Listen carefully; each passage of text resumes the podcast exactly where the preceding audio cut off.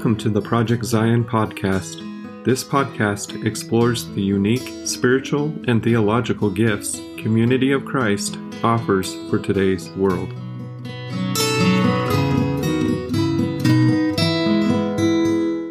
Welcome to Coffee to Go, where we center ourselves in the seasons and holy days and scriptures of the Christian tradition. I'm Karin Peter, and I'm here with Blake Smith, and we welcome you on this journey. So one of the things we look at here at Coffee to Go is where are we with Jesus this week? And this particular podcast will post for Ash Wednesday. And Ash Wednesday is the first day of Lent. Um, it's a Christian tradition that goes back to the second century. It's a day of penance, a day of repentance and humility and recognizing that we are mortal from dust we were made, and to dust we return. It's a day where we are starting the Lenten season where we're going to we're going to walk with Jesus through this time of preparation for what is to come in Jerusalem in the period of Holy Week. And um, it's not it's not meant to be extremely celebratory. It's meant to be a time where we really recognize our own humanity and recognize that Jesus was not just fully divine, but fully human. And there is, uh, there's a solemnity to this period of time. And that's what Ash Wednesday starts. So during Lenten, the tradition has been to fast from something. And traditionally it was to fast from rich foods or luxury foods, which um, mm-hmm. in the second or second, what did I say? 12th century. Is that what I said? 12th century. uh-huh. In the yeah. 12th century, that meant um, to fast from the rich foods that came from animal products like butter and eggs and those kinds of things. We tend to make it nowadays, you know, I'm going to fast from sugar and lose 10 pounds. That was not the point of, of Lent. It was meant to, um, to deny yourself something so that you made space to focus on the Lenten experience. But because you were going to fast, the tradition began that there would be a day of feasting before the beginning of the fast. And Blake, you know more about this than many of us because you lived in a place where it was celebrated. So what's the feast before the fast with Ash Wednesday? So the feast before the fast is Fat Tuesday and also called Pancake Tuesday by many. And that I believe is because of those products, the dairy, the butter, uh, all of that. Um, they they took what they had and they made pancakes with it, and that oh, to, to use, it, use it use it all up. That's not exactly, I don't think, the reason why Pancake Tuesday was popular where I come from. And I've mentioned before, I'm from the Southeast, right near the heart of uh, real Mardi Gras celebration. And so Fat Tuesday is a is a big, big, big feast and celebration that's not necessarily connected to the um, liturgical calendar, um, but uh, quite a celebration and a feast. You know, we might look at that and say it's it's a celebration to be able to celebrate where we are, but recognizing that now we're going to go into this time and make space. So let's get this all out of our system and and and really set aside some time for God. Yeah. Yeah, and for our journey with God in this. And we are, we're going to journey with Jesus through this period of Lent and um, and and the whole Lenten experience prepares us for the the events of Holy Week, which culminate in the crucifixion and resurrection of Jesus. And so during this time of fasting, um, making this kind of room or making space in our lives allows the Spirit to live and breathe in us in new ways. And it really prepares us to walk with Jesus as we and Jesus, um, in the language of scripture, turn our faces toward Jerusalem. So what's our scripture for Ash Wednesday today, Blake? Well, our scripture this week comes from Psalm 51, the first through the 17th verse. It's important to note that this is one of David's Psalms. And given today's culture, I think it would certainly be countercultural when we start talking about relevance. This is countercultural because our culture does not encourage us to be humble and to lay all of our stuff out on on the table for everybody to see. We want to put on this perfect image in church and, and we've got it all together just like Jesus did. We talked about that in our introduction, this, this perfect Jesus. So Psalm 51, um, and David is crying out to the Lord. Listen to these words from that 51st chapter of Psalm 1 through 17. Have mercy on me, O God, according to your steadfast love, according to your abundant mercy, blot out my transgressions. Wash me thoroughly from my iniquity and cleanse me from my sin. For I know my transgressions and my sin is ever before me. Against you, you alone have I sinned and done what is evil in your sight so that you are justified in your sentence and blameless when you pass judgment. Indeed, I was born guilty, a sinner when my mother conceived me. You desire truth in the inward being. Therefore, teach me wisdom in my secret heart. Purge me with hyssop and I shall be clean. Wash me and I shall be whiter than snow. Let me hear joy and gladness. Let the bones you have crushed rejoice. Hide your face from my sins and blot out all my iniquities. Create in me a clean heart, O God, and put a new and right spirit within me. Do not cast me away from your presence and do not take your Holy Spirit from me. Restore to me the joy of your salvation and sustain in me a willing spirit. Then I will teach transgressors your way and sinners will return to you. Deliver me from bloodshed, O God, O God of my salvation, and my tongue will sing aloud of your deliverance. O Lord, open my lips, and my mouth will declare your praise. You have no delight in sacrifice. If I were to give a burnt offering, you would not be pleased. The sacrifice acceptable to God is a broken spirit, a broken and contrite heart, O God, you will not despise. Wow.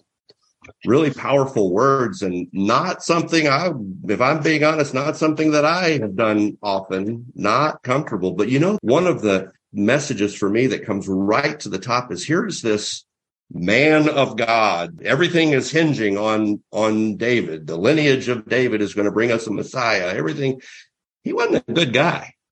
when he talks no, about David having, had some serious issues. when he talks about his transgressions, man, if he just started listening, we the scripture would have been a whole lot. Yeah, longer. if you haven't listened to the Hebrew series with Tony and Charmaine, there's one on David that um, gives a, a real good depiction of David's a broader character.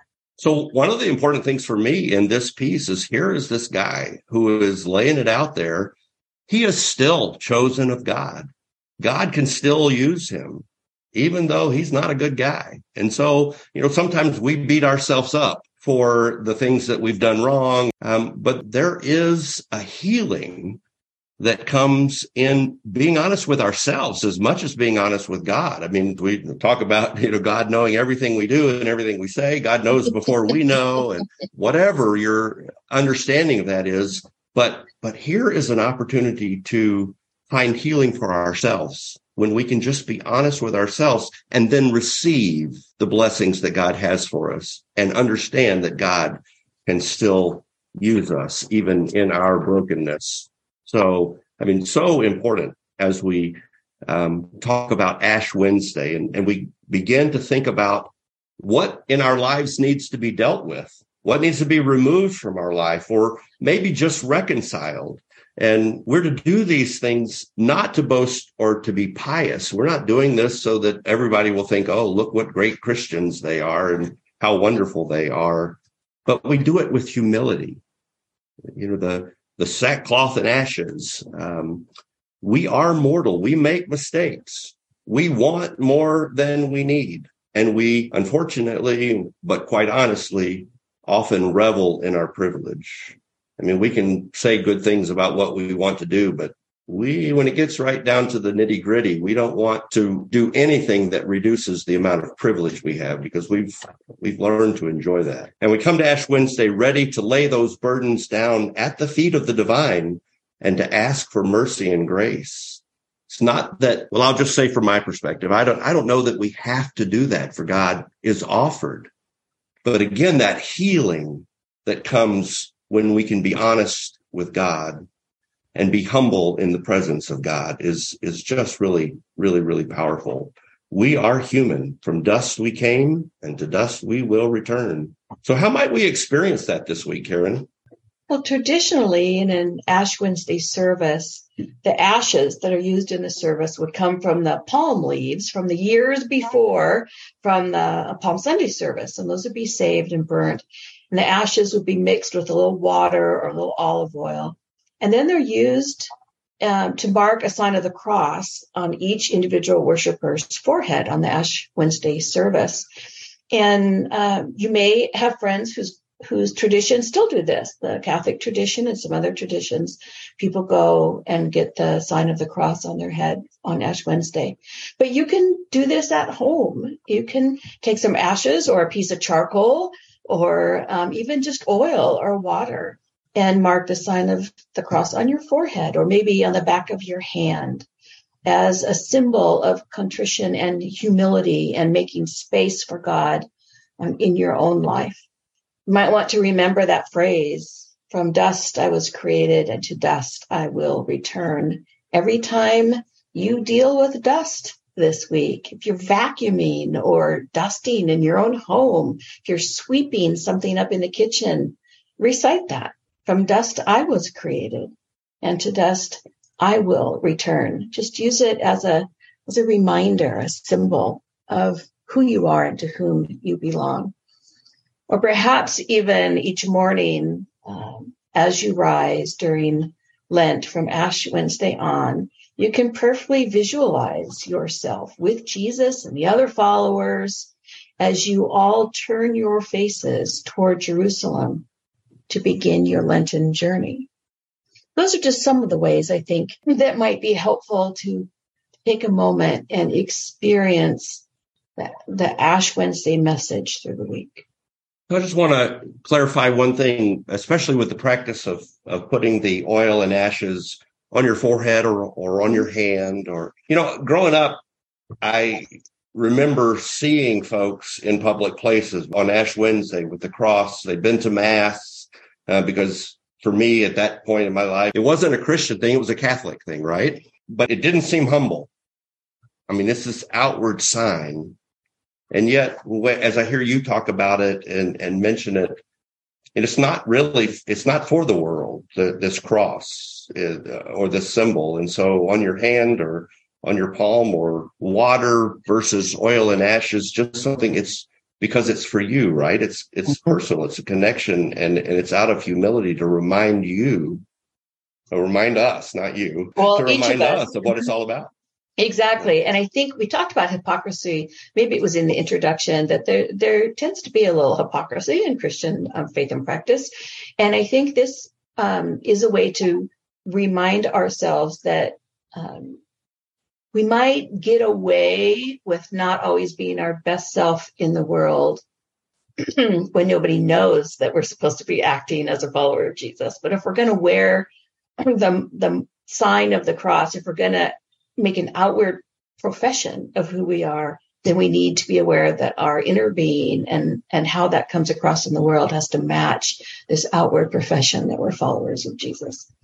And so it is. It's a deep reminder for each person on the commitment that you've made to walk uh, this journey with Jesus. Right, right.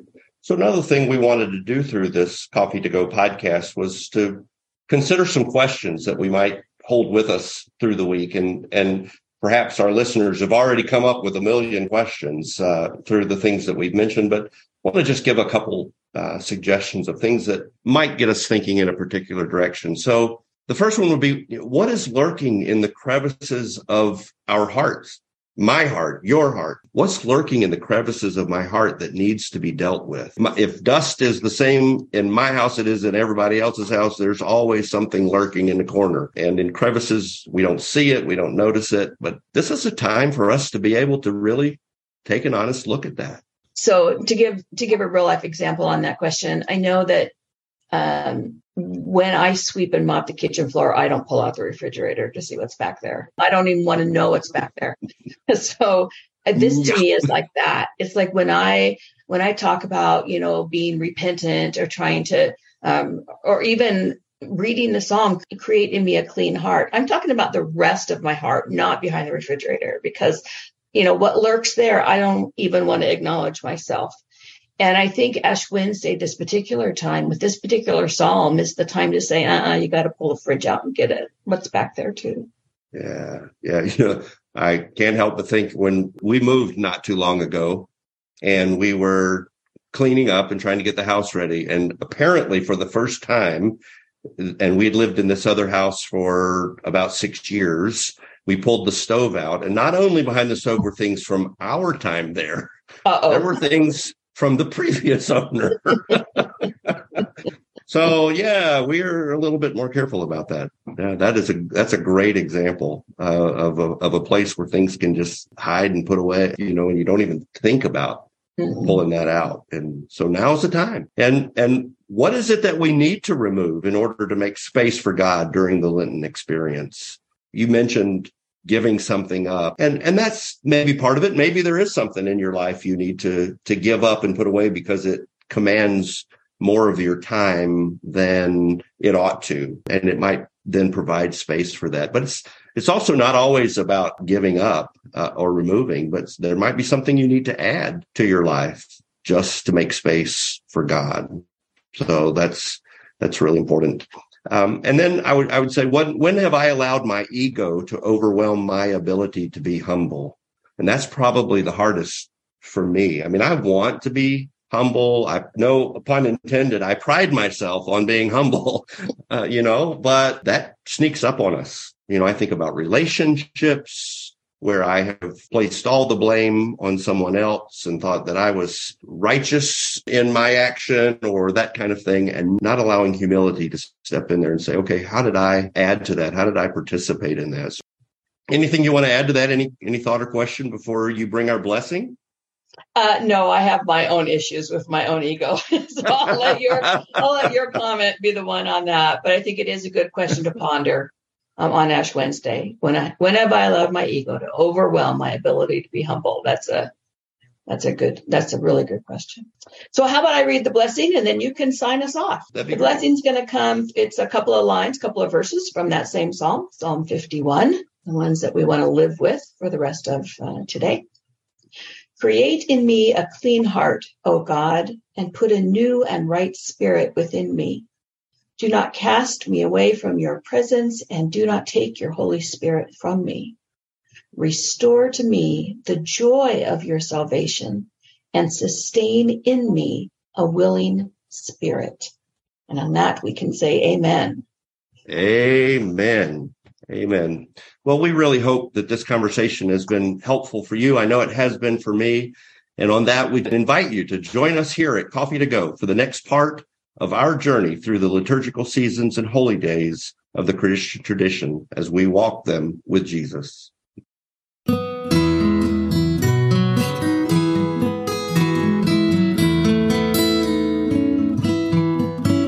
Thanks for listening to Project Zion Podcast. Project Zion Podcast is a ministry of Community of Christ. The views and opinions expressed in this episode are of those speaking and do not necessarily reflect the official policy or position of Community of Christ. The music has been graciously provided by Dave Hines.